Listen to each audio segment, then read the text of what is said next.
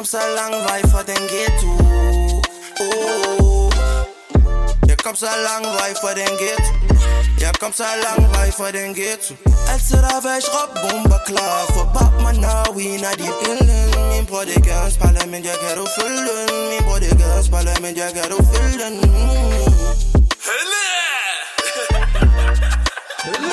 Okay. Hvad så, bror? Er du frisk? Så er vi tilbage igen, bror. Er du frisk? Ja, det er i hvert fald. Hvem er dig? Stille og roligt. Det er starten på noget nyt, jo. Det er det i hvert fald. Og i dag har vi en speciel gæst. Det har vi. Det er aktivisten. Ja. Den revolutionære. Manden og roden fra Nørrebro. Ham, der sagde, once we homeboys, we always homeboys. Det er faktisk Tupac, der sagde det. Vores ven. Den politiske leder. Sikander Sadik. Velkommen til, bror. Mange tak. Uh, tak fordi jeg må være med. Sikander, jeg tænker, nu ved vi godt, hvem du er, men der er måske nogen, som ikke helt kender dig, eller har hørt om dig. Så bare lige for at sætte nogle få ord på det. Hvem er du? Okay, jeg er Sikanda Siddiq. Jeg er politisk leder for partiet Frie Grønne. tidligere folketingsmedlem, tidligere byrådsmedlem. 36 år, far til to, gift. Ja. Det er sådan kort. ja. Er det ikke underligt at sige tidligere folketingsmedlem? Nu er det ikke så lang tid siden, du faktisk sad inde på Christiansborg. Jeg sy- synes, det var mere mærkeligt, øh, dengang jeg blev folketingsmedlem, og så sige Sikanda Siddiq folketingsmedlem. Ja. Det var endnu mere mærkeligt. Ja, vildt, ja, selvfølgelig, selvfølgelig. ja, ja. men før vi overhovedet starter programmet, Sikander, så er det i hvert fald noget, som øh, Daniel og jeg har tænkt over. Ja. Så vi bliver nødt til at stille dig. Lige præcis. Og Daniel, Altså, du er jo den danske muslim, der er nået allerhøjst, allerlængst i dansk politik. Ja. Og så derfor er vi nødt til at spørge, har du solgt din sjæl til Illuminati? Og nu skal du være ærlig til fordi der går jo en hel del snak omkring det jo. Prøv her, prøv her. Jeg har, jeg har ikke solgt min sjæl øh, til Illuminati. Øh, min sjæl, den... min, min sjæl, den tilhører Allah og kun Allah. Så nej, jeg har ikke solgt min sjæl til Illuminati, hvis det overhovedet eksisterer. Men der går jo en lille smule snak om det. Det er jo ikke, fordi vi bare spørger for at spørge jo. Der var jo for eksempel det her ene billede på Christiansborg, som du tog dengang. Du var en del af Alternativet, hvor I alle sammen stod ved trapperne. Altså, kan du huske, hvilke billeder jeg snakker om? Hvad har til det, til Kander, hva'? Jeg kan godt huske det, prøv at, og jeg hader det billede. Prøv, jeg hader det billede. Men prøv at, så får I historien. Okay. Det, der sker, det er, jeg er lige, altså jeg er helt nyt valgt folketingsmedlem. Mm. Og i Hongkong, så er der den her demokratibevægelse, hvor der er en masse unge demonstranter, der kæmper for selvstændighed og, og, og for at fjerne Kinas indflydelse. Okay? Mm. Og Uffe Elbæk, ja. han er sygt meget optaget af de her demonstranter. Han var blandt andet også senere blevet øh, efterlyst af Kinas øh, politi og Ja, ja, Kinas ja, ja. regering og sådan noget. Så jeg er helt nyt folketingsmedlem. Efter vores første gruppemøde, siger Uffe Elbæk til alle sammen, altså alle medarbejdere alle sammen, når man på vej ned ad trapperne, til, på, vej tilbage på vores gang, så vil han gerne i solidaritet med dem fra Hongkong tage et fælles billede. Og det, der skete, det var, Hongkongs politi skød med pellet guns mm. og ramte de her unge demonstranter i øjet med gummikugler Ja. så de mistede øjnene. Så var de fra Hongkong begyndt at lave billeder, hvor det er, de sætter... Jeg vil ikke gide at gøre det nu. hvor de sætter hånd op mod øjet, og så tager et billede. Ikke? Ja. Så Uffe Elbæk får den øh, gode idé, at det skal vi alle sammen i Alternativ, både folketingsmedlemmer og ansatte gøre. Ja. Og jeg sværger lige så snart han sagde det, ikke, så tænkte jeg, fuck man, ikke? Fordi jeg, jeg, jeg ved godt alt det der med Illuminati der ting. ja, ja. Så var jeg tænkt, shit man, jeg gider sgu ikke holde mig for øjet, ikke? Ja, ja. Nå, men jeg var helt ny, og du ved, jeg tænkte, de skal ikke tænke, jeg er sådan en dum perker, du ved, der, er, der, er ikke, der tror på alle mulige Ja, ja, ja. konspirationsteori. Så blev jeg kraftigt nødt til at stille mig op på den der trappe der, ikke? Og så satte vi det på Twitter og sådan noget. Ja, ja, ja. Det der billede der håndtede mig lige siden. Ja. Men nej, jeg har ikke solgt min sjæl til nogen som helst. Og prøv at høre, Illuminati har aldrig nogensinde, hvis de overhovedet eksisterer, mm. øh, de har, jeg har aldrig oplevet dem i dansk politik. De har sgu aldrig kontakt. Jeg ved, ikke om, jeg ved ikke, om det er fordi, at jeg er den, jeg er. Og, og hvis de eksisterer, så må de have tænkt på, at ham der kommer vi aldrig nogensinde til at få på vores side. Jeg har aldrig hørt om dem. Jeg har aldrig øh, bemærket dem. Okay. Øh, men dermed ikke sagt, at der ikke er kræfter, der styrer dansk politik. Mm. For det er der. Det leder også lidt til at spørge om, altså, når du snakker om det, er der nogle, måske nogle højere magter, der ligesom styrer eller har indflydelse på dansk politik? det vil lyde rigtig kontroversielt, hvis jeg si- siger det her, ikke? men mm. det er sandheden. Der er folk, der langt hen ad vejen dikterer, hvordan vores landbrugspolitik, skattepolitik for eksempel skal se ud. Der findes folk, som ikke er folkevalgte. Mm. Der findes lobbyer, der findes grupper, mm. som dikterer i de her mørke baglokaler, Ja. hvordan vores politik skal se ud, hvordan en CO2-skat skal se ud, osv.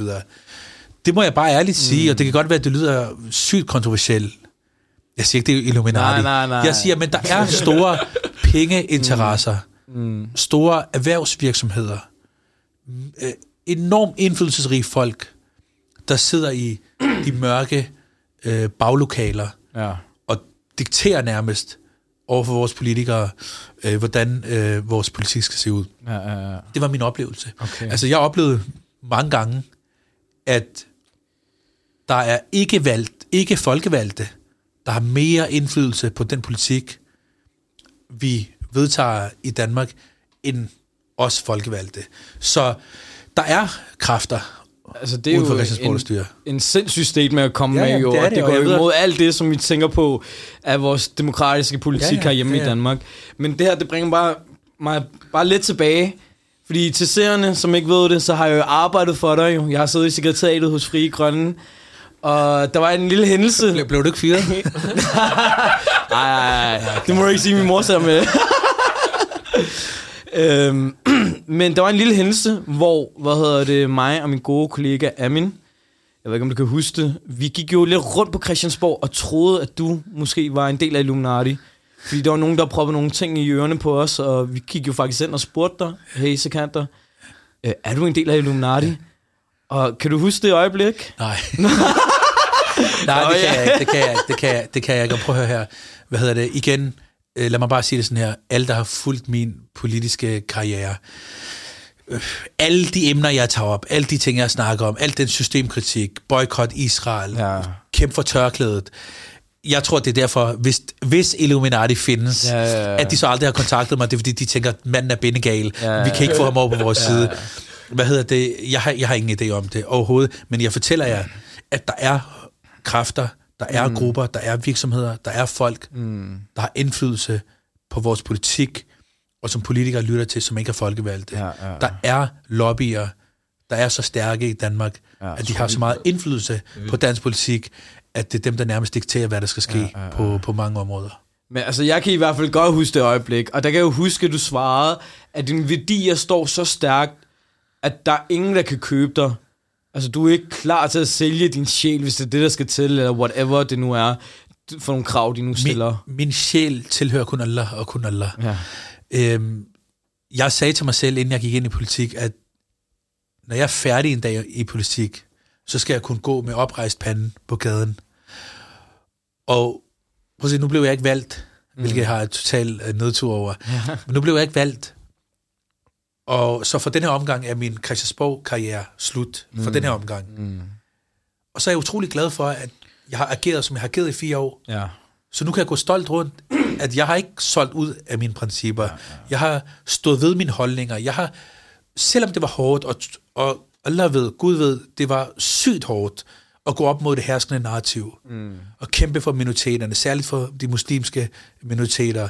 Og sige systemet imod, øh, statsministeren imod.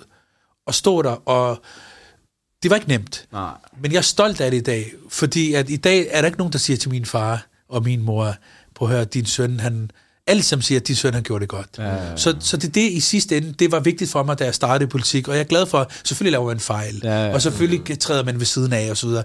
Men sådan overall, mm. alt i alt, ikke, så er jeg glad for, at jeg kan stå ved mig selv. Altså, man kan jo sige, at du har skrevet historie jo. Har Og du har gjort nogle det, det, ved jeg ikke, om det ved jeg ikke, om jeg har, men jeg ved bare, at jeg har stået ved mig selv. Jeg har været tro mod mig selv, mod mine værdier. Jo, jo, men altså bare det her med, at du har holdt et minut stillhed for Black Lives Matters, at du har sagt Eid Mubarak for Folketingets salestol. Hvad en stemme for alle de minoriteter, som Også bare, født og opvokset dansk. det er også noget med Asham meget om, at bare hele den her movement med, at, at der også er kommet mange minoriteter, på grund af, at du havde en fod derinde jo, at vi alle sammen kom derind på en anden måde, og det er aldrig sket før i dansk politik, ikke? Jeg, jeg kan huske, jeg kan huske nogle af de første gange, ikke, da jeg lige har stiftet Frigrøn, så begyndte jeg jo bare at ansætte og minoriteter og frivillige, alle, du Ja, ved, ikke? Og så kan jeg huske, at nogle gange, så kom vi en dag, så kom vi gående på gangen. Jeg tror også, du var med. Ja. Og så var vi bare sådan 10, 10 perker. og så kom vi bare gående ned ad den der trafik, og alle, ja. alle mænd sammen og kiggede til, hvad fanden foregår Ja, der, ja. Og det er derfor, jeg altid siger, ikke? det er sådan, vi skal være. Øh, Når den ene, når den ene får foden ind, så skal, den, så skal, så skal de trække den anden op, med ja. op. Og den tredje, ja, ja. og den fjerde, og den femte. Det handler om at holde sammen. Ja, ja, ja. Selvfølgelig, selvfølgelig. Stick together, Ja, ja. looking up for each other, and we, and we challenge you ever. Og så vil jeg sige... Once you homeboy, we always homeboys. Men nu kom du også lidt ind på det. Så tænker jeg, så får, jeg også lige af vejen. Men vi har jo hver vores oplevelse i forhold til, hvordan valget var og efter. Hvordan var det at være sikander dagen efter? Hvordan var følelsen? Hvad tænkte du? Jeg kan huske, da jeg mødte dig på selve valgdagen. Jeg synes, du havde hum- humøret oppe. Altså, du sagde til mig, jeg kommer tilbage, vent og se. I skal vide, at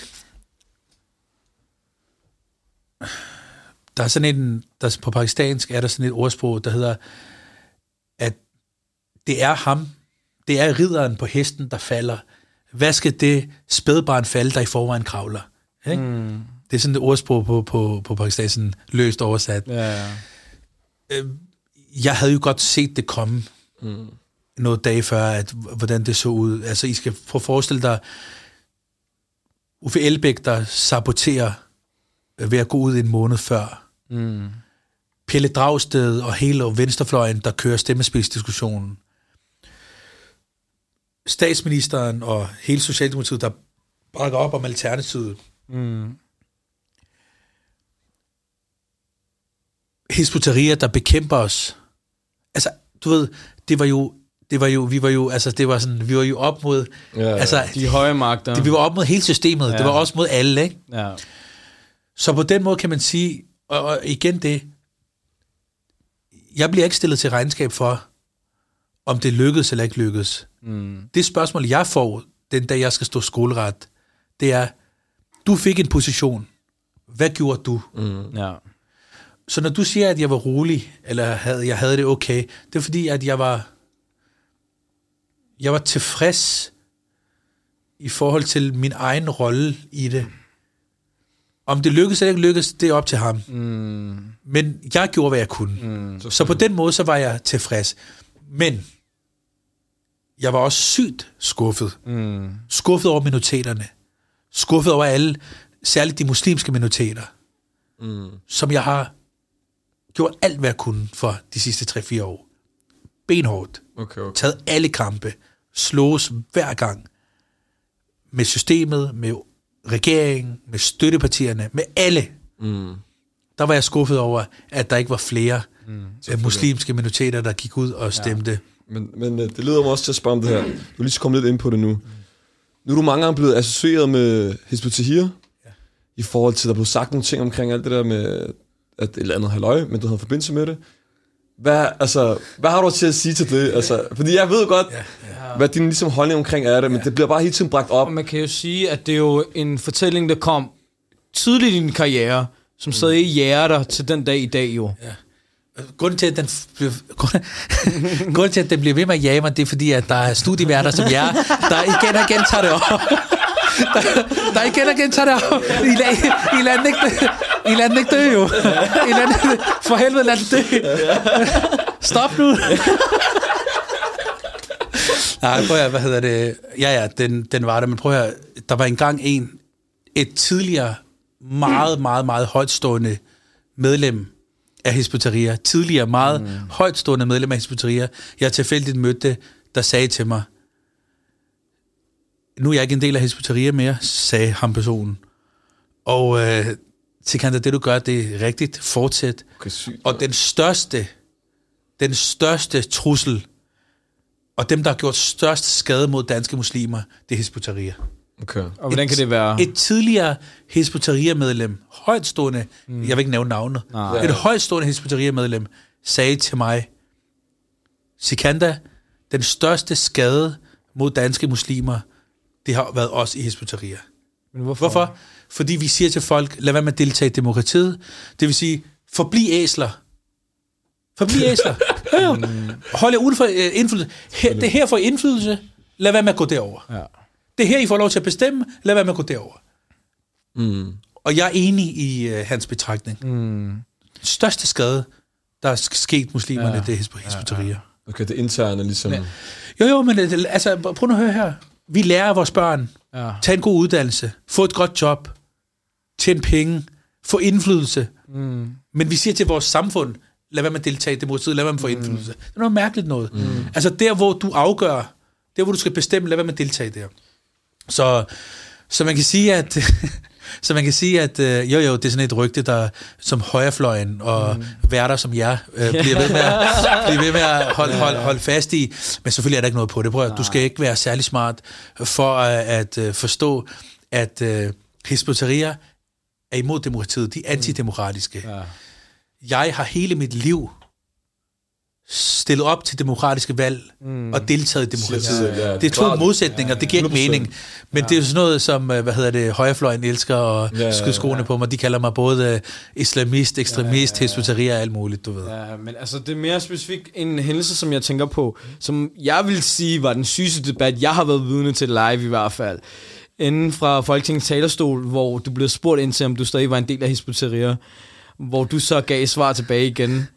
Øh, og der var en ikke så glad Pia Kærsgaard, hvis du husker den debat. Nej, jeg husker jeg. Nej, der hvor... Øh, For jeg har ligget i krig Nå. med Pia Kjærsgaard og, og Morten Messersmith og Inger Støjberg så mange gange, jeg kan ikke huske alle gange. Men du blev i hvert fald stoppet af Pia Kærsgaard med at stille spørgsmålstegn med hensyn til Morten Messerschmidt og omkring hans sager, som der kørte med... Nu kan jeg huske det. Du ved godt, hvilken jeg snakker om nu, ikke? Ja. Prøv at, prøv at, bare lige uh, for the record. Morten Messerschmidt er dømt for overtrædelse af racismeparagrafen. Og jeg spurgte ham bare den dag, og nu spørger jeg ham bare lige igen. Kan jeg kigge ind i kameraet? Der er der et kamera der. Jeg kigger lige her ind i kameraet og spørger dig, Morten Messerschmidt. Du er også jurist. Hvis man er dømt for at overtræde racismeparagrafen, er man så per definition racist? Skal jeg svare på det? Det var det, jeg ville... Det, det er det, jeg ville spørge. Det er det, jeg ville spørge. spørgsmål. Det er det, jeg vil spørge. Det er det, jeg vil spørge. Det, det, det, er det, jeg vil spørge ham om. Den der Pia Kjærsgaard blev ved med at stoppe mig. Nej, nej, nej, nej, det må du ikke. Jeg vil prøve, lad mig bare spørge ham. Og i samme debat står han og siger, spørger dig, om du er Ja, en del af ja. Ja, det må han gerne svare Ja, om. jeg kan godt huske det. Jeg kan godt huske Ja. det. Okay, okay, men... vi skal... Nå, Men- nu hvor vi snakker, Ja, ja. var til til. Nu hvor vi snakker om uh, Pia Kjærsgaard og det hele, så har jeg også et andet spørgsmål på hjertet, som jeg gerne vil stille dig. Det er hele det her koncept med PET, faktisk. Jeg har bemærket, at øh, typer som øh, Pia Kjærsgaard, Pernille Vermund, de render rundt med PET-vagter. Men nu har jeg jo været tæt på dig, og jeg har set de trusler, du har modtaget. Både du har modtaget, og din familie har modtaget. Hvordan kan det være, at du ikke går rundt med PET-vagter? Jeg ved ikke, hvorfor er det, I stikker? noget? Lige præcis der, prøv at, det er meget, meget, det er meget ømtåligt punkt. Jeg har jo, altså, prøv at høre, Nasser Carter og Pia Kjærsgaard og Inger Støjberg og alle dem, de har PT-vagter. Mm. Jeg har fået en alarm. prøv at, høre, ej, hvad hedder det? Jamen, øhm, Men virker den? det er en, det er en, lang, det er en lang historie, og, og det bliver jo kontroversielt, hvis jeg begynder at sige de her ting. Men jeg har jo også undret mig over, hvorfor PT ikke har givet mig, øh, hvorfor de ikke har givet mig vagter. og øh, det kan blive en lang snak. Men øh, jeg fik så en alarm i stedet for, selvom jeg blev troet dagligt og mm. blev udsat for alt muligt. Sådan noget, og jeg gad ikke at have den der alarm på mig, fordi som jeg spurgte ham, øh, PT-agenten, der udleverede til mig, så jeg skal bare lige forstå det her. Så når først jeg er blevet stukket ned, så skal jeg trykke på alarmen, og så kommer I, eller, eller, eller hvad går det ud på? Men, øh, men øh, jeg ved ikke, om hvor meget man kan referere til sådan noget, men altså, jeg fik jo bare at vide, at jamen, øh, der bliver indstillet, jeg vil ikke sige for meget, men der bliver indstillet, at øh, du skal have vagter, men der er nogen oppe i systemet, som øh, siger, at det må vi kigge på efter valget. Okay. Øh, og så kan I selv regne ud, hvorfor ja. og hvordan og hvorledes og sådan noget. Men, Ja, ja, ja. Øh, men nej, nej, så jeg har aldrig haft vagter. Ja. Nu nævner du den her alarm. Har du brugt den? Har du prøvet den her alarm? altså, man kan godt høre, at vi kender jo godt manden her, så der er nogle ting, vi fisker efter. Okay, prøv her. Den, der er blevet trykket på den alarm. der er blevet trykket på den alarm to gange. Ja. Okay? Og øh, den ene gang, så kommer jeg kørende med min, med min særlige rådgiver, ja. Kevin. Ja. Uh, han var uh, me- mega fed, mega, mega fed type. Jeg savner ham faktisk. Øhm, men så kommer jeg kørende med ham, og så pludselig ringer, ringer øh, PT, øh, politiet mig op, og så siger de, hvor er du henne? Så siger jeg, hvorfor? Så siger de, der er blevet trykket på alarmen, og vi er ude på stedet, hvor koordinaterne viser, at vi skal være, men mm. du er der ikke. Mm. Så tænkte jeg, okay, så det vil sige, den er ikke engang synkroniseret. altså, de er bare kørt ud et eller andet sted, du ved. Du, jeg er der, altså, de, nej, jeg er på rådspladsen. De er kørt et eller andet sted hen, og de kan ikke finde mig. Jamen, det er klart, jeg, jeg er på rådspladsen.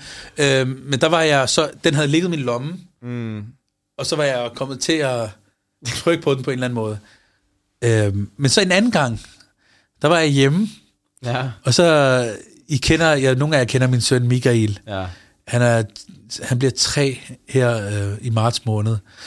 Og øh, han er en værre en. Altså sådan en Ja, rigtig tasmansk djævel, ikke? Og øh, han, hvad hedder det... Jeg har den liggende, fordi for at være ærlig, jeg havde den aldrig på mig. Fordi prøv høre, når min dag er kommet, så er den kommet. Så jeg kan hverken en alarm eller noget andet ringe mig, så jeg havde den aldrig på mig. Så den lå altid derhjemme. Så har han kravlet op på en, du ved, jeg har lagt den op på sådan en hylde, så har han kravlet op, du ved, han bliver ældre og ældre, og hele tiden finder nye metoder. Mm. Så har han kravlet op på en stol, kravlet op på skabet, og så har han taget alarmen ned, og så har han trykket på den rigtig mange gange. Ej. Og så øh, pludselig, mens jeg sidder og taler med min øh, kone, så i alarmen begynder politiet og jeg tror, det var alarmen. Ja, jeg tror, det var alarmen, ja. Så begynder politiet at sige, hallo, hallo, og sådan noget. Og så siger jeg, hey, det er mig sådan, Nå, men der blev trykket på alarmen, er du okay, og sådan noget, ikke? Så siger jeg, okay. Og det, og det, og det skumle er jo så, de begynder jo så at tænke, han siger okay, fordi der er måske nogen, der holder en kniv for struben Ja, af ham, og siger, hvordan kan vi vide, at du, at du er okay? så, så, siger- så siger man, jeg er okay, jeg er sammen med min kone, sådan, okay. Men hør, du også hørt mit barn græde, og, eller grine og sådan noget. Mm. Så fik jeg dem til sidst overbevist om, at alt var okay. Ja, så det er de ja. eneste to gange, hvor der er blevet trykket, men det er ikke mig, der har trykket Nej, nej. Øh, på no- nogle af gangene. Ja. Det fungerede ikke helt optimalt, kan man sige. Altså, grund til at også spørger, fordi jeg har jo, for mig var det jo, da jeg arbejdede inde på sekretariatet, det var en syg oplevelse, at man bare i sin dagligdag kunne have en samtale med PET. Jeg husker i hvert fald et sjovt øjeblik. Øh, Dagen efter jeg havde lavet, øh, jeg havde den her oplevelse for en Israels ambassade med det her palæstinaskæld, hvor politiet Ja, kom. boykot, boykot Israel. Boykot Israel øh, hvor jeg så mødte på arbejde dagen efter, og sad inde på kontor, og så er der bare to store gutter, der banker på døren, og siger, det er BT. og jeg var ved at skide i bukserne, og jeg tænkte, det israelske regering har sendt dem efter mig, jeg er færdig nu, og så, hvor så kan der så de ikke kende, så når han er inde ved siden af. Altså, det var bare for sygt, at bare det, at du ved, foran der står der to PT-vagter, og de snakker bare med dig, som om det var helt Jamen, jeg, ganske havde, almindeligt. jeg, havde, jeg havde daglig kontakt, eller jeg havde ugenlig kontakt og, øh, med PT, og PT var også med os ude, det ved ingen. PT var også med os ude på nogle af vores øh, valgarrangementer, og jeg bliver også ærlig nødt til at sige, jeg ved ikke, hvem der stoppede oven, altså jeg ved ikke, hvem øverst i systemet, der stoppede, at jeg skulle have vagter, fordi jeg, som jeg spurgte en, en dag en PT, kan sagde, hvordan kan det være, at øh, de sagde til mig, fordi der skal være en, vi skal have en efterretning på, reglen er, vi skal have en efterretning på, at der er nogen, der vil gøre dig noget mm. harmfuldt, slå dig ihjel eller et eller andet. Det er der, vi indstiller, at du skal have vagter. Og så spørger jeg så, jamen hvad med Pia Kjærsgaard? Ja. Hun har vagter hele tiden, år efter år. Er der nogen, har I en efterretning på lige nu, at der er nogen, der slår ihjel? Mm. Og så kunne han godt høre, at det ikke holdt det. Ja. Og så sagde han, på her, vi har indstillet det, Mm. men der er nogen oppe i ledelsen, der siger, at det må vente. Mm. Men det, de så gjorde, det, de så gjorde i øh, alligevel, det var så, at de så havde jævnlige møder med mig, Mm. og snakkede med mig, og, og sagde, at hvis du laver et politisk arrangement, skal et eller andet sted hen, fortælle os det, så jeg sendte min kalender i forvejen, og de vidste, hvor jeg skulle hen, og så videre, og så videre.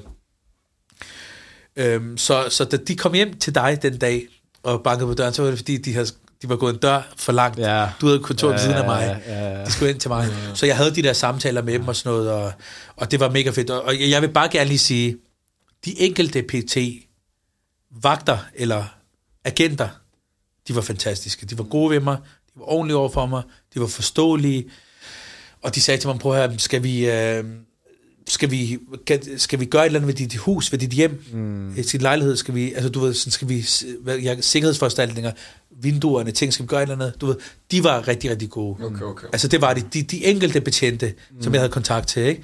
Det var nogle fantastiske gode folk, og, og du ved, og de er så professionelle, ikke, at de skulle ligeglade. Jeg, nu tror jeg faktisk, at mange af dem faktisk var enige i, i, i de ting, jeg stod for. Men, men de er så professionelle, at de er ligeglade med det, sådan noget. For dem, det handler det om, at du skal ikke som folkevalgt, som debattør, som opinionsdanner, som menings, øh, hvad hedder det, øh, en, der har meninger, så skal du kun ytre dig. Ja. Og lige meget hvad, der er ikke nogen, der skal stoppe dig. Okay. Er der nogen, der prøver at forhindre dig, så er de der. Så de der betjente, ikke? PT-betjentene, de var gode. Hvad der foregik op i ledelsen, ja, Ja, det gider jeg ja, ikke at snakke om. Det skriver jeg om i en bog på et tidspunkt. Okay, okay. Okay. Vildt nok. Men altså, jeg synes også bare, det var sygt. Jeg at- tror at jeg får jo stadig trusler jo. Ja, ja, men det er jo det jo, men bare ikke kun dig. Også din familie. Ja, Ja, ja, ja. øh, hændelsen med Ja, Toge ja, ja, ude foran borgen, hvor du gik med dine to forældre. Jeg mødte jo i øvrigt Toge her for noget tid siden. Gjorde det? Ja, jeg var på vej ud af, hvad hedder det, Rødovre Centrum. Jeg var på vej ud af sådan, hvad det, de kalder det, du ved, de der automatdøre. Ja. Ja. Og han var på vej ind. Jeg svær, og så stod, vi, og så stod vi lige over for hinanden. Hold nu kæft. I øvrigt, så vil jeg gerne lige fortælle, nu har I øh, nævnt det med PT, Okay. så vil jeg gerne fortælle en anekdote, fordi i de her dage, der går vores unge mennesker igen rundt, og nogle unge mennesker igen rundt og skyder på hinanden og stikker hinanden ned. Så jeg har faktisk et budskab via en anekdote. Så en dag så går jeg ned på Blågårds Plads øh, og mødes med nogle af mine øh, venner, jeg er vokset op med som barn. Så sidder vi, og så spørger jeg dem lige pludselig, så siger jeg, Shabazz, prøv at fortælle mig en ting, ikke? Hvem af os blev den største gangster? ikke? Du ved, da vi var, no, da, da vi var børn, jo, så havde vi sådan, oh, jeg vil det her, jeg vil det her. Sådan. Ja. Og når jeg siger gangster, så mener jeg ikke øh, kriminel, så mener jeg top dog, du ved, ikke? Sådan en, der blev til noget, ikke? Mm. Så sidder den ene ven og siger, jamen det er mig, fordi jeg har gjort det her, og sådan. Så sidder den anden og siger, det er mig, fordi jeg har gjort det her. Så er der en, der sidder, nu er jeg stoppet med at sælge stoffer, men dengang jeg solgte det, jeg blev aldrig taget, og bla bla bla, sådan noget. Så siger jeg til dem, prøv at høre, nej, jeg har tænkt over det her, ikke? Den største gangster af os alle sammen, ikke? Det er mig. Ja. Så kigger de på mig og siger, hvad er du politiker, men hvad er du gangster? Sådan noget. Så siger jeg, nu skal du høre her. Hvis der er nogen, der tager tre pinde for dig, ikke? eller gør dig for træet, ikke? så samler du to biler, og så kører du ud, og så laver, laver du ballade. Ikke? Hvis du gør mig for træet, så ringer jeg til PT. så, så ringer jeg til PT, så kommer de og henter dig hjemmefra, mand. Hvem er den største gangster her? Hvem er den største gangster? Så min, min pointe med at sige det her, det er, når jeg siger det her, så er det et budskab til de unge. Mm. Ikke? Du er ikke gangster, hvis du går og skyder på folk. Mm. Du er ikke gangster, hvis du går og stikker folk ned. Det er taberagtigt. Mm. Du taber på det. Den, du stikker ned, taber på det. Din familie taber på det. Din mor taber på det. Hans mor taber på det. Dine kommende børn taber på det. Mm. Du er gangster, hvis du tager en uddannelse. Mm. Hvis du deltager i demokratiet. Hvis du deltager i politik. Hvis du skaber et, et fundament. Hvis du skaber en position i samfundet. Så er du gangster. Mm. Så det var bare for at sige... Det er et vigtigt budskab. Ja. Ja, når nogen hører det her, så tænker de, hvad er det, hvorfor siger han gangster? Men os, der er fra miljøet, vi ved, når jeg siger gangster, så mener jeg bare, hvem blev til noget? Hvem ja, gjorde noget, du ved, ikke? Så jeg plejer at fortælle den her anekdote til, til, til de der drenge, og de sagde, det sgu rigtigt nok. Så ja. I, samler to biler og kører derud, mm. og laver ballade. Jeg ringer bare til PT og siger, ham den er generet mig. Så kommer de hjem og henter dig. Du ved. Så, så, så til alle de unge, stop med det der gangster shit. Når du er 28-26, så stopper 90% af jer, og så kommer du til at køre taxa resten af dit liv. Mm. Og der er 2% eller 5% af jer, der kommer til at lave penge. Ja. Resten af jer alle sammen kommer til at fortryde det resten af livet. Det skete gennem generationer. Det skete i min generation. Det skete før min generation. Det skete før den generation. Og man fatter det bare ikke. Sikkert. Det er vigtigt Så hvis du vil være rigtig gangster, deltag i demokratiet. Iskold, iskold. Okay, men det er et emneskift her, ikke? Der er noget, jeg altid undrer mig over, ikke? Det er jo den her person, der voksede op på Blågårds plads. Og så noget, jeg undrer mig, jeg, jeg grinede lidt over, da jeg så, at øh, du blev inviteret til dronning Margrethes 50-års jubilæum, og du var helt suitet op, og ja, ja, ja. du blev, altså, det var, det var vildt, det var majestætet, ikke? Hvordan, altså, hvordan var, hvordan var den følelse? Var der ikke en følelse, I made it, eller ja, altså, jeg er blandt med det fineste af det fineste? Den følelse der, ikke? Ja. Så jeg kommer jo fra Stenbroen. Jeg kommer fra, fra The Ghetto, ikke? Jeg kommer fra BGP. Den følelse har haft flere gange. Også nogle gange, nogle af de første gange, da jeg blev inviteret til øh, øh, i statsministeriet til orienteringer med partilederne, ikke? Så kommer du ind, så sidder statsministeren der, PT-chefen sidder der, FE-chefen sidder der, og alle partilederne sidder der, og så sidder du der, og så kigger man rundt, og så tænker man, shit, tænker man, okay, det er sgu vildt nok, det her. Mm. Selvfølgelig, Det skulle selvfølgelig. bare på, på, på, på forestille, hvor man er startet i en fireværelses lejlighed ja, ja, ja. på Blågårds Plads. Ingen penge, ikke en skid, du ved. Mm. Men hvordan var den følelse? Var det surrealistisk? Og det var vildt nok. Og på samme måde skulle du vide, ikke? En af de fedeste oplevelser, selvom jeg er jo hardcore, hardcore er imod, at man kan fødes med et privilegie, og imod kongehuset som institution, mm. så skulle I vide, at den fedeste oplevelse, jeg har haft i de fire år? Mm. det var den dag, jeg havde det der pingvintøj på. jeg, jeg havde det der pingvintøj på, og så var jeg til, øh, til bal hos dronningen, hendes 50 års jubilæum, hvor at det var sådan, i forhold til protokollen meget få mennesker, der var inviteret. Ikke? Mm. Og jeg havde min kone med. Mm. Ikke? Og du skal vide, min kone og mine børn og min familie, de har jo om nogen offret. Altså ud over trusler og alt muligt sindssygt, som ingen ved om, hvad der foregår, og du ved ikke. Mm. Men bare det, at jeg ikke har været der, mm. fordi jeg har repræsenteret, og fordi jeg har repræsenter, du ved ikke, fordi jeg har været derude og, og knoklet. Nå, men det er jo sandheden, jeg har brugt. Arbejdet 16 timer hver dag, fra mandag til søndag, 365 dage om året. Så da der var bal, mm. så, havde min, øh, så havde jeg sagt til min kone, prøv her, du skal være den smukkeste, absolut smukkeste mm. til det her bal. Så vi var ude og, og finde en kjole først og sådan noget, og, og så var hun ikke helt tilfreds med den, og så bagefter så fandt hun en kjole, og var, alt var godt, du ved ikke. Så vi kommer ind der, og jeg svæver ikke.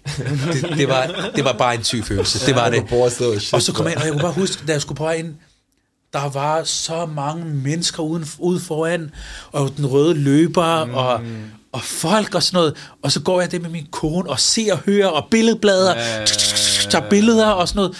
Og så kommer jeg gående der i det der pingvintøj, du ved, det, det der pingvintøj, og så kommer du ind, og, og du ved, dronningen og prins, hvad hedder det, kronprins Frederik, og Joachim og prins Mary, og, og så kommer du ind i den der kæmpe, det, det der slot, mm. kæmpe store sal. Det var som taget ud af en, øh, jeg vil lige være sige Bollywood-film. det, er som taget ud af en Hollywood-film. Ja. At det var sind, at det var en f- sygt genial. Jeg, jeg, var, jeg var glad for at opleve det. Mm. Og komme ind der og sidde der, og det var toppen af poppen, der var der. Ja. Altså, du, du kunne ikke engang som celebrity eller et eller andet være med. Ja. Det er sådan, at det er ifølge protokollen, mm. det er kun bangers, du ved. Ja, ja. Altså, det, er, det er deroppe. Øh, Og så øh, mingle med dem hele aftenen, mm. og være i samme lokale med dem, og være inde på et slot og sådan noget. Det var en rigtig, rigtig god følelse. Jeg kan huske, at det var en af de dage, da mig og min kone gik derfra, ikke? Mm. Det var sådan, okay, this is it. det var vildt nok. Det var, det var, det var vildt nok. Og jeg er stadig imod kongehuset. Ja, ja, ja. Men jeg siger bare, det var en... Det var stadig vildt, altså Men- fra en men- rar bro men, til... men, men også, der er også mange, der spurgte mig som venstrefløjspolitiker, ikke? hvordan kunne du tage det over, ikke? Vi hvorfor jeg gjorde det? Udover at give min kone en god oplevelse. Ja. Men så var der også det der med at vise den der... Jeg tror på, at vi vandt mere ved, at jeg tog det over, end vi tabte. Forstået på den måde, at Danmark så, hele Danmark så, at brune mennesker kan også være med mm. til dronningsbal. Helt sikkert. Den der ting, at, at, at, at være der, og at Danmark, helt Danmark ser, du ved, der er jo live, DR sender live, TV2 sender live, alt sender live, at du kan også være muslim og være med til dronningens bal. Mm. Jeg tror, vi vandt mere i forhold til repræsentation. Mm. Og derfor så sagde jeg til mig selv, ved du hvad, jeg tager det over. Og så havde min øh, kone selvfølgelig også et kæmpe stor indflydelse på, på det valg. Men jeg siger bare, at det var en, øh, det var en, det var, det var, altså, jeg kan ikke forklare, jeg var der jo, hvis kan huske, jeg var der, øh, jeg var den ene dag, var i et kongeligt teater, der var alene, det var også vildt, vildt, vildt følelse, jeg, jeg glemmer ikke. Så kommer Helle Thorning ind, og jeg ved ikke, hvad fanden der sker for Helle Thorning for tiden, men altså, prøv at, så kommer Helle Thorning ind, og så kommer hun ud på balkongen i det kongelige teater, og så kigger hun på mig og siger, hej Helle, sådan, jeg kender hende fra gamle dage, og jeg var i DSU dengang, hun var jo statsminister ja. i... i uh, og så siger hun lige pludselig til mig, jeg skal have taget en selfie og sådan noget, ikke? eller jeg skal tage min kjole, jeg skal taget et billede og sådan noget. Ja. Så siger hun, lad mig gøre det. jeg skal nok tage det sådan noget. Så stiller hun sig op, så stiller hun sig op der ved, øh, i balkongen, og så, der var mange mennesker jo, så tager de nogle billeder af hende og sådan noget, så man kan se baggrunden ned til Kongens Nytorv og sådan noget. Mm. Øh, det var bare surrealistisk. Ja, det var bare hele... var vanvittigt. Og, og maden deroppe, du ved, de der pindmadder, vi fik og sådan noget. Ved du, hvor godt det smagte? det smagte sindssygt godt. Jeg tænkte, okay, hvor, hvor er det lavet hen, det der? Og jeg spiser på dyre restauranter, eller kommer lidt rundt omkring og sådan noget. Jeg tænkte, hvor fanden er det lavet hen? Mm. Alt var bare godt.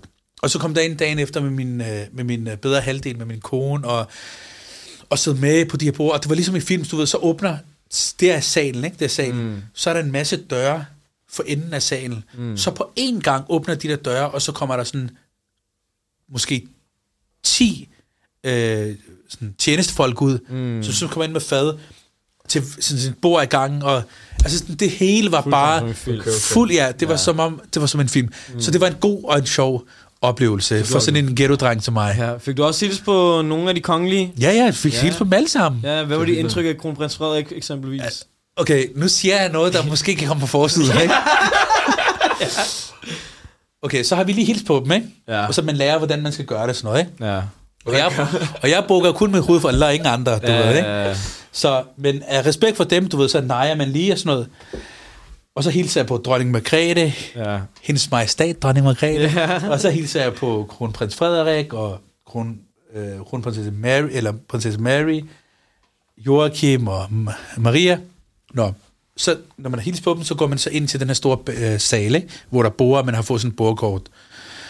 Helt tilfældigt, så har jeg fået det første bord, det vil sige, lige så snart du åbner døren ind til, så det første bord på venstre side, Mm.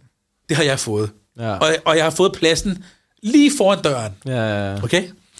Så da jeg går, da jeg skal til at hilse på kronprins Frederik, øh, inden jeg kommer derind, så når er over til ham, så kigger han på mig, så siger han til mig, Siddiq, ikke? Ja. Siddiq. Okay, så fint nok. Wow. Hør nu, hør nu, hør nu. Nå, men så hilser jeg på dem. Min kone hilser, så går vi ind. Og man sidder ikke sammen. Du får ikke lov til at sidde sammen, kone og mand. Okay. Så Okay. du har sådan en bordpladsen. Så min kone skulle sidde på det andet bord, og jeg skulle sidde på det, okay. på det her første bord. Ja. Nå, men så får du at vide, nu lige om lidt kommer de, så stiller alle sammen sig op foran bordene, mm. for at. Og nu står jeg her, og døren, hvor de kan komme ind, er her. Det vil sige, jeg står måske ved siden. 30 cm fra dem. Ja, okay, vildt nok. sygt. I det dørene åbner, så kommer dronningen ind, for før det går der en eller anden, jeg kan ikke huske, hvad de hedder, og så kommer dronningen ind, og lige bag dronningen, så kommer kron- kronprins øh, Frederik ind. Så når han kommer ind, Mm. altså han går forbi der, så gør han sådan til mig. Jeg spørger, og, jeg, og jeg hele aften havde jeg en, en, en oplevelse af, at kronprins Frederik, ikke? Mm. han er fandme folkelig, mm. som de siger, du ved. Mm. Altså han var sådan, jeg, kunne, jeg, jeg, jeg fik følelsen, der gik derfra, ikke? ikke fordi vi snakkede sammen, men jeg fik følelsen af, at han var sådan rigtig, altså sådan chill, sådan rigtig, Ja, ja, ja. rigtig cool, Ja, ja, iskold, du ved. ja, ja, ja. Altså sådan, han var slet ikke sådan arrogant eller noget, nej, nej. selvom det er jo helt institutionen i sig selv er arrogant, men Ja, ja. altså, jeg, jeg, han kommer ind, så gør han sådan, sådan og så går han videre. Så tænker what the, what the beep for det der? Så ja, det var, det var en, øh, det var, det var en, det var en rigtig, god- det var en rigtig, rigtig god oplevelse. Okay, okay. Det var så også når man snakker om de her kontraster, som du også lige har mødt, ikke? Ja.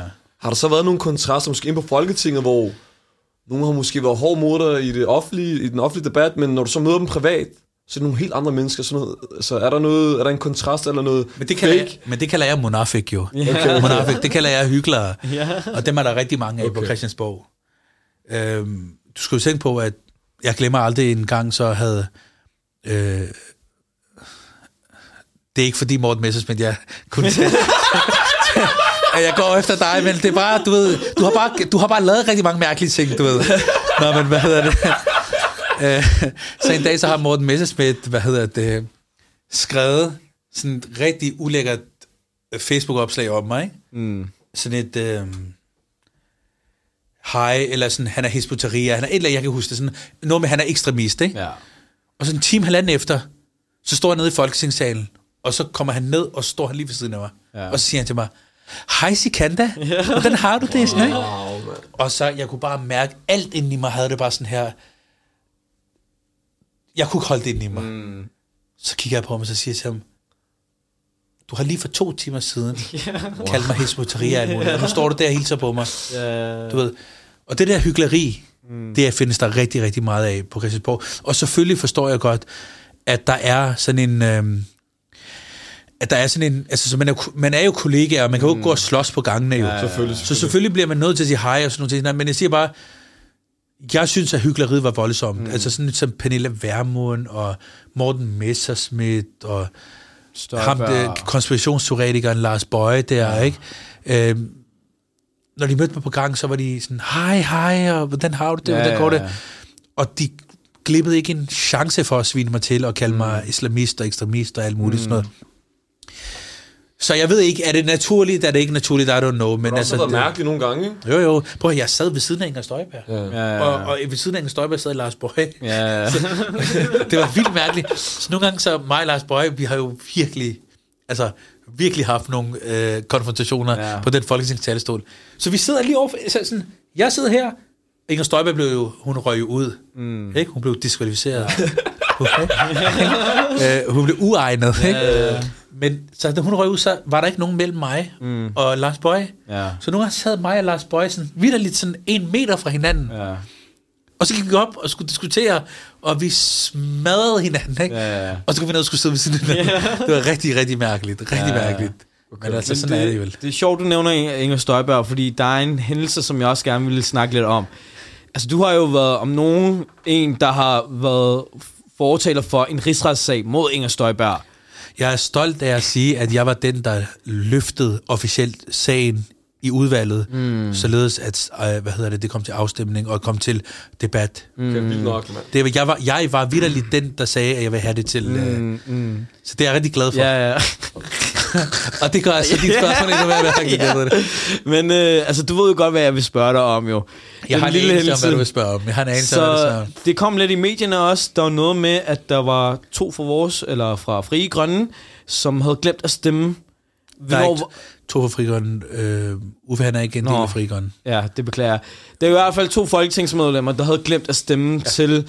Nu kan jeg ikke helt huske, hvad den specifikke hændelse var. Hvad, var det omkring immunitet, eller var det selve rigsretten? Det var, Men det også Det er være rigsret. ærlig. Altså på det tidspunkt, jeg tænkte du, jeg fucker op her. Nej, nej, se, se, det er og det er jo det, ikke? Okay. Sandheden er, at der var corona på det tidspunkt. ja, Så det gjorde, at man kunne ikke bare gå ind og stemme. ja. Så det var noget med, at de havde delt os op i hold, at man skulle sådan øh, holdvis ind og stemme, så der ikke er for mange mennesker derinde. Mm. Så IT-afdelingen skulle sende sms'er, Okay. og jeg fik aldrig den sms, Mm. hvor jeg skulle komme ind og stemme. Ja. Det, er den, det er den sande historie. Wow, så er der okay. den sjove historie, det er, at vi gik ind og stemte, og vi ikke gjorde sådan noget. Men den sande historie er, at jeg sad... Hvor langt er der til øh, gr- grundlovs... Den der grundlovs... øh, 30 meter. 30 meter. Cirka. Jeg sad 30 meter fra Folketingssalen og ventede på, ja. at jeg skulle ind og stemme, afstemme på noget, jeg selv havde i udvalget Ja, sat på dagsordenen. ja. Ja. Og fordi det er jeg mega glad for og stolt af, at det var mig, der i udvalget for... Øh, det ud, jeg fandme ikke huske, hvad fanden det hed. Det udvalg, hvor det er, man ligesom skal, skal sådan, øh, rejse om, hvorvidt vi skal have det ned i salen eller ej. Det er mig, der rejste i det udvalg. Men jeg sidder 30 meter fra salen og skal mm. ind og stemme, Ja, og så fik jeg ikke den sms. ja, ja. Og derfor så gik jeg ikke ind på min tur. Og da der var gået noget tid, så siger jeg, hvorfor har jeg ikke fået den sms? Så gik jeg ind, så sagde de, jamen din tur er færdig. Ja. ja, ja. Okay. Så jeg stemte ikke på til, hvorvidt der skulle være en rigsretssag. Ja. Men jeg stemte, da det var, vi skulle øh, stemme om, hvorvidt hun var egnet eller ikke var egnet. ja. Okay, ja. det er altid noget, Altså, jo. det, det er sjovt, fordi jeg var til stede jo, da det skete jo, og jeg sad jo i kommunikationsholdet, så jeg havde bedt dig om at tage en story eller et eller andet, og øh, vi var så op på- ved tilskuerpladsen for at du ved, overvære hele den historiske øjeblik med en rigsretssag og det hele. Så når jeg så kommer tilbage, så siger jeg selvfølgelig, så kan der, altså, blev det en god video? Så hvad? Så mener du, altså, jeg synes sgu da ikke stemme endnu jo. Sådan, altså, de er færdige. Nej! Og det sjove var, at der var journalister, som overhørte den her, hvad hedder det, samtale her. Sådan, har så kan han glemt at stemme? Han har glemt at stemme. og så har min kollega Malte, fordi jeg går sådan semi-panik, jeg ved ikke, hvad jeg skal gøre, og sådan noget. Der er en journalist, der står og råber af mig, min chef, han går i panik, og jeg ved ikke helt, hvad der sker. Så ender det bare med, at Malte, han hiver mig. Altså, gå, gå, gå. Og står jeg og har øjenkontakt med journalisten. mens han råber og skriger, har så kan der glemt at stemme? Det var et virkelig akavet øjeblik, og shit, mand. Men det var sjovt efterfølgende, Ja, ja, ja, selvfølgelig. det var Men vi fik det efterfølgende. indberettet efterfølgende på Folketingets hjemmeside. Ja, jeg, jeg fik lavet en note, fordi da jeg sagde til dem, jamen, så må I tjekke efter, fordi hvor- hvorfor, har vi, hvorfor, hvorfor har vi ikke fået den, øh, Ja. ja. så videre. Så skrev de, at under, du ved, så kan man skrive til som protokol, Mm. hvorfor stemte han ikke, eller hvad var grunden til, at han, eller han ikke stemte. Ikke? Ja. Men øh, måske skulle jeg jo takke dig for, at det blev en, at det blev en mediehistorie. Ja. Selvfølgelig, selvfølgelig. Der er også noget, altså, noget jeg selv har bidt mærke i hvert fald var stort for mig. Det var et øjeblik, hvor blandt andet du var hjemme hos mig, og andre, jeg tror vi har fire-fem folketingskandidater, ja. var hjemme hos mig i Hørgården, Ja. ja. og du som medlem, hvor vi alle sammen var minoriteter, hvor, jeg, hvor det slog mig lige pludselig, jeg kunne bare huske, at vi sidder bare og snakkede og hyggede, og så tænker jeg, det her det er historisk jo. Nummer et, jeg tror aldrig det er sket før, bare med minoriteter, men også bare, altså, i mit område, i mit lo- øh, lokalmiljø, i Hørgården, så sidder vi her. Altså, det er vildt, det er historisk, så... Altså, det er en sindssyg udvikling, du har sat i gang, ikke? Og så... Jeg kan godt huske den dag, ikke? og Ja. jeg sidder og tænker, ikke? det var historisk. Altså, vi sad, jeg var der, du var der, Nura var der, Nure var der, Asham var der, Jadvinter var der. Og vi var i, samlet privat i et rum, hvor vi var et folketingsmedlem og fire folketingskandidater, alle sammen brune. Ja, ja, lige præcis, lige præcis. Og det er også derfor, jeg siger, at det er lige præcis derfor, jeg har skabt Fri Grøn. Mm. Så vi har en platform, så vi kan komme frem, så vi kan komme videre, så vi ikke skal være underdanige, mm. så vi ikke skal dukke nakken, så vi ikke skal stå over for alle de andre øh, partier, og bare være sådan nogle, øh, hvad hedder det, hvad hedder, backbenchers, er det det, man kalder det på i sportsverdenen? Sådan nogle backbenchers, altså sådan, Ja, nogle, der, ja, ja. altså sådan nogle, der sidder, du ved, bagerst. Nej, vi er dygtige. Mm. Vi har et gå på mod. Vi har vilje. Vi vil frem. Vi vil have indflydelse. Mm. Så du har ret. Det var en, og, og så sad vi i Hørgården. det var også vildt selv. Men jeg siger, jeg, jeg, jeg siger bare, at det, jeg mener det sgu alvorligt, at, at det er det der med, jeg kunne godt have stillet op for et eller andet parti, og så blev valgt til Folketinget, og så fortsat de næste 20 år. Mm. Men hvad havde vi som minoriteter fået ud af det? Ja. Lige præcis. Så må jeg ikke tage, ligesom nu, prøv at se det her nu. Prøv at se, hvad der foregår i Israel, Mm. Palæstina. Da vi var i Folketinget, da Frie Grønne var i Folketinget, så røg det ned i Folketingssalen. Vi stillede, jeg har stillet spørgsmål til statsministeren. Mm. Jeg sagde til statsministeren, forhold dig til det, der foregår nede i Palæstina. Mm. Vi stillede forslag i den vedtagelsestekst om, i Folketinget, om at vi skal boykotte Israel. Mm. Nu er Frie Grønne ikke i Folketinget. Der er lige sket en massakre nede i, øh, i Palæstina. Mm. Hvem taler om det i Folketinget? Mm. Hvad for et parti taler om det i Folketinget? Mm. Der er ikke nogen, der taler om det. Mm. Ved du hvorfor? Fordi nu ved de, nu er Sikanda ude, nu er Grønne ude. Mm. Nu kan vi gøre, hvad vi vil, fordi der er ikke nogen til at presse os. Mm. Enhedslisten havde jo et problem, da jeg var der jo. Mm. Fordi da jeg sagde boykot Israel, så tænkte de, shit mand, nu bliver vi nødt til at stemme med. Fordi vi siger det jo på Facebook, men vi kan ikke stemme med inderst inde jo. Mm. Fordi de er jo alle sammen, de er alle sammen ens. Så Fri Grøn var i princippet folkets stemme. Nå, men jeg siger bare, det, men, så, men, okay, men lad mig spørge dig. Mm. Vi har set de øh, konflikter, der har været nede i Palæstina for tiden, ikke? Mm. Er der nogen, der snakker om det i Folketinget? Ikke hvad jeg ved. Ikke Der er ikke nogen, der snakker om det. Men da Frie Grønne var i Folketinget, skete der noget i Palæstina, så stod jeg over for statsministeren, kiggede hende i øjnene, og så sagde jeg til hende, prøv at høre her, det der, der foregår lige nu, tager du afstand, eller tager du ikke afstand? Ikke alene Palæstina, men Kashmir, Jo, men jeg, Tibet, no, det er bare et eksempel. tamilerne. Tamil, det er bare et eksempel. Jeg siger bare, at det er derfor, både venstrefløjen højrefløjen, alle mm. er lykkelige over, at jeg ikke er i Folketinget mere. Alle er lykkelige over, at jeg ikke er i Folketinget mere. Fordi jeg sagde det, som det var. Fordi jeg gjorde mm. det, fordi jeg sagde de ting, jeg sagde. Mm. Og det er også præcis derfor, jeg er skuffet over, at de minoriteter, de muslimer, der ikke stemte. Du ved, så siger de, vi er enige i 99 procent af alt, hvad du siger, Sikanda. Mm. Men lige den der ene ting, du har sagt, eller du står for, det er vi ikke enige i. Mm. Det er vi ikke enige Det er i. præcis, det er præcis. Og derfor vil vi ikke stemme. Okay, okay. Hvor har det sådan, at prøve at høre, I er enige i 99 ting procent. Mm. 1 procent er ikke enige. Stem for helvede, mand. Det er præcis, det er Stem på præcis. Fri Grøn. I har en stemme. I ved, der er i hvert fald en, der står for jer last og bræst mod hele systemet. Okay. Altid, til hver en tid. Mm. Det skuffede mig. Okay. Og jeg havde en, jeg havde en oplevelse af, det I- da I spurgte mig før, hvordan havde du følelsen af? Jeg havde en oplevelse af, så var der for eksempel nogen, der sagde til mig, jeg vil ikke stemme på dig, fordi I som parti går også ind for LGBT, ikke? Og så, og så kiggede jeg på folk, og så siger jeg til dem, hvem stemte du på sidst? Så siger de radikal venstre. Når man går de ikke ind for LGBT? Jo, jo. Men så hvorfor kan du ikke stemme på mig? Jeg mm. kæmper for din søster, for din mor, for din bror, ikke bliver diskrimineret af politiet, for din søster kan gå med tørklæde. Jeg kæmper benhårdt mod systemet. Mm. Og så kæmper jeg også for andre minoriteter. Hvorfor stemmer du ikke på mig? Ja, ja bror, men ja, men ahi, ahi, sådan noget. Og jeg havde en oplevelse af, at folk havde sådan en forventning om, at de kan godt stemme på Morten Østergaard, der går ind for LGBT. Mm. Men hvis de skal stemme på mig, så skal jeg til Makkah syv gange, vaske mig i Abi Zamzam.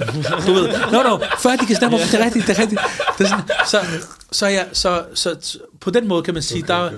Der, der har jeg også bare sådan, jeg håber også nu, at folk kan mærke det, folk kan se det. Okay. På alt, hvad der foregår. Mm. Der er ikke nogen, der taler om racisme i dansk politik mere. Mm. Der er ikke nogen, der taler om Palæstina. Der er ikke nogen, der taler om Kashmir. Der er ikke nogen, der taler om arbejdsløshed i forhold til os minoriteter. Der er ikke nogen, der taler om noget. Okay, okay. Fordi nu er vi ude, fri grønne er ude. Okay, men det, er også, øh, det leder mig til at spørge, nu ved jeg godt, du havde meget travlt under sætte valgkampagne og alt det her. Ja. Men øh, nu har vi jo et personligt forhold til dig, ikke? Ja. Hvad var dit indblik, eller hvad tænkte du, okay, indtryk, indtryk altså hvad, om os omkring valgkampagnen? Du, du må også gerne, hvis vi har gjort nogle fuck up, så må du også gerne sige Altså, det, jeg to. selvfølgelig. er, I sikre, er I sikre på, at I vil have mig til at sige det på en kamera? bare løs, mand. Nu må vi se, hvordan det parlament, kom så. Okay, hvis vi skal følge gadeparlamentets øh, sådan værdier, ikke? Og tale livet, ikke? Så vil jeg sige, at... Du Øhm, kan godt starte med Daniel. Daniel, du, kommer jo du er jo frivillig i, øh, i partiet, og du er med til en masse demonstrationer og sådan noget. Og så en dag, så kommer du over og siger til mig på her, jeg vil gerne være med. Og så siger jeg ja, og det var jeg glad for. Fordi at, øh, jeg kan genkende sådan... Jeg kan genkende meget af min måde, min opvækst og ting at være på i dig. Mm. Du er jo også fra Hørgården. Jeg er fra Blågårdsplads. Selvfølgelig er Blågårdsplads tungere. Ja, men, men, men jeg, kunne, jeg, kunne, jeg kunne genkende de her ting i dig, ikke? okay, okay. Men så fordi, hvorfor? Fordi du kommer derfra, men du er også ved at tage en uddannelse. Mm. Du er også sådan øh, akademisk og så, så videre. Så du er sådan en, der er mønsterbryder. Du har kæmpet, og du har øh, brudt med den negative sociale arv og sådan noget, ikke? Tak, tak, tak. Da jeg mødte ham første gang. da jeg mødte ham første gang. Altså, du skal vide, at Asham, han er om nogen den, der har været med mig fra dag i dag. Helt sikkert. Altså, før jeg havde stiftet partiet, altså før overhovedet, så havde jeg tænkt mig at lave et stunt i forhold til Kashmir. Ja, ja. Der mødte jeg Asham den vej. Okay, okay. Så han er jo, jeg har altid mærket på ham, at han er, han er sådan en, der har hjertet på det rette sted, og han rigtig gerne vil, og så videre. Men, men samtidig er mit indtryk af ham, at han er sådan en, det man på Pakistan kalder sådan en mommy daddy, du ved. altså, han, han er sådan en, han har gået på pri- privatskole, og spillet cricket, du ved, livet og sådan noget. Så, så han, han er, altså sådan, men han er, han er, han er god. Og han har været med mig hele vejen. Han har støttet hele vejen. Han er der hele vejen. Øhm, og, og sandheden er, og det, det bliver jeg nødt til at sige, mm. I gjorde det jo begge to rigtig, rigtig, rigtig godt under øh, valget. I var jo om nogen øh, de kandidater, der formåede at sætte en dagsorden, og folk lagde mærke til jer. Jeg ved ikke, hvordan dine videoer, de var sygt professionelle, altså de var bedre end partiets. Yeah. De var hold sind, derovre. sind, sindssygt gode. Øh, du var overalt, og mm. de, øh, akti- de aktivisme, den aktivisme, du lavede, den var rigtig, rigtig, rigtig god. Mm. Og man kan sige, at det, at I har lavet Gadens Parlament, det bekræfter jo egentlig det, som, som, øh, som jeg siger nu. Mm. Så I, I, har, I, har, I har gjort det godt, og jeg tænker, at hvis I fortsætter sådan her, så, så kommer det til at gå godt for Gadens Parlament.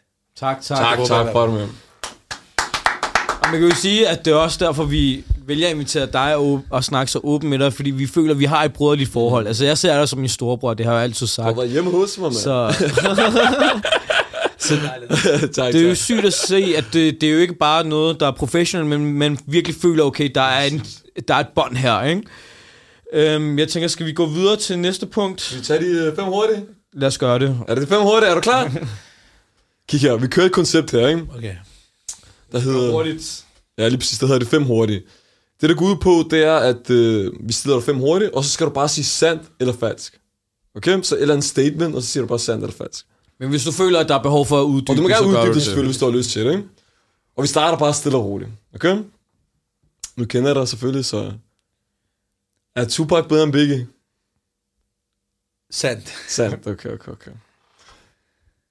Folketinget er et mere shady miljø end på Blågårdsplads. Der må I lige undskylde mig. Hvad betyder det? at være Shady, Altså, mere ved, skummelt? Skummel, fake. Ja, ja, ja, absolut. Okay. Absolut, absolut. absolut. Ja. Okay, skønt. Bollywood laver federe film end Hollywood. Nej. Nej, okay, okay. det var en kæmpe Bollywood-fan herovre. Lollywood. Lollywood. Lollywood er pakistanernes. Nå, er det rigtigt? Nå, okay, okay. Så der var Hollywood, så lavede inderne Bollywood, så tænkte pakistanerne, hvad, vi skal ikke være, vi skal også være med, så lavede de Lollywood. Griner. Okay. Blood In, Blood Out er en bedre film end Godfather. Jeg elsker Blood In, Blood Out, som hedder Sangre por Sangre også, ikke? Yeah, men, Simones! men, men, men, men, men, men den verdens bedste film nogensinde, min yndlingsfilm, trilogi, det er Godfather. Det bliver jeg nødt til at sige. Slår den Blood In, Blood Den Out? slår Blood In, Blood Out. I'm not a fighter, I'm a lover. Hey, hey, hey, hey, hey, hey. Hvis, du, ikke- du, hvis ikke du uh, bruger tid med din familie, så er du ikke en rigtig mand.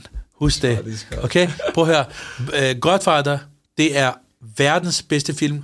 Jeg skrev SSO-opgave, større skriftlig opgave, i filmen Godfather, og Okay. fik 9. Dengang var det den gamle Ja, karakterskala. Jeg fik 9. Jeg ser Godfather-trilogien en gang om året, og har Okay. gjort det, siden jeg var lille knæk. Super fan, så. Det er verdens bedste film. Prøv at høre her. Marlon Brando. Okay? Ja. Bare ham alene Oscar er, er nok til... Prøv at høre. Jeg håber, I en dag laver en uh, udsendelse, eller hvad fanden det hedder, en program kun om Godfather, ja. og så inviterer mig ind. Prøv at høre, jeg fortæller jer alt. Alt. Men Sangre på Sangre, Blood in, Blood out, Paco det, det, er, ja, jo, det er den fedeste film, men jeg vil sige, jeg vil sige Scarface, Okay, den er højere. nej nej, Scarface og Sangre på Sangre, altså Okay. uh, Blood in, Blood, Blood out, de her, Okay, og okay. lige over dem Så kommer Godfather. er Godfather. Okay. Og alt andet, alt andet fra den første film, der nogensinde blev lavet Øh. til i dag, er under de tre Det film. kan ikke nærme sig. Men hvor, hvor ligger Om Shandion på den liste? Jeg ved ikke, hvad Ole det er. Okay, det er Bollywood. Det ved jeg ikke, hvad er. Jeg siger, jeg siger bare, nej, nej, men jeg siger bare, jeg siger bare, Scarface, Sangre på Sangre, det er toppen af poppen, men lige over dem er Godfather. Ja, okay. Okay. Det, the det siger jeg bare, det siger jeg bare. Okay, okay.